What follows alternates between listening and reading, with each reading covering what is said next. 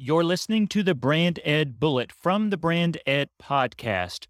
Four freaky fast Friday wins to get you going for your weekend. Let's go.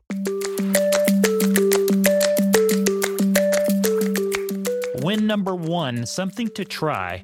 How much of your money is leaking out on trial subscriptions you signed up for and then forgot about?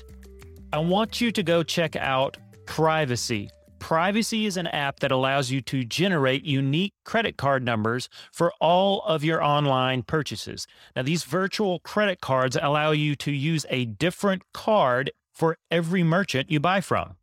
You can also set up spending limits or create single use virtual credit cards. And once the purchase goes through, that card closes.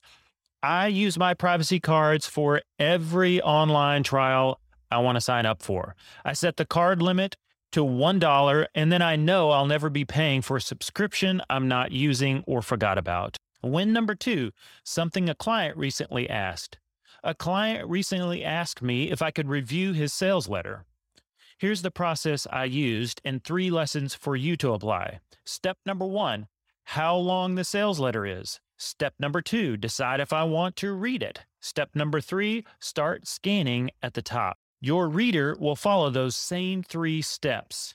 Give these three tips a try to improve your own sales letters or emails. Number one, make your sales letter or sales email feel as readable as possible. That means white space, wide margins, and short paragraphs are your best friend in email.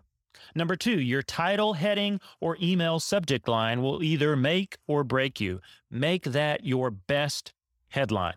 Number three, add punchy headings for easy scanning. Ensure readers can get the gist simply by reading your headings from top to bottom. Win number three, something to think about. People do not want a quarter inch drill, they want a quarter inch hole. That's a quote from Theodore Levitt, the German American economist and a professor at the Harvard Business School. Instead of making a better drill, Focus on how to make the job of getting a quarter inch hole easier or better. Win number four, something personal.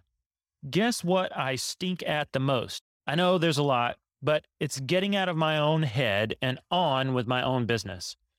I can help a thousand clients, companies, churches, nonprofits, brands, and friends move forward. However, I tend to get stuck when it comes to my own business. What I can accomplish in a 60 minute strategy call with myself, as if I were my own client, is 100x what I often accomplish in that same 60 minute window. So here's what I do about that ever present reality. One, kick myself in the rear by saying aloud, hey, that's good enough. Go. Two, set timers when I know I'll be tempted to drag or make something perfect. Three, turn to great friends and colleagues from my mastermind, the one I lead and the one I'm in, so they can help me move forward.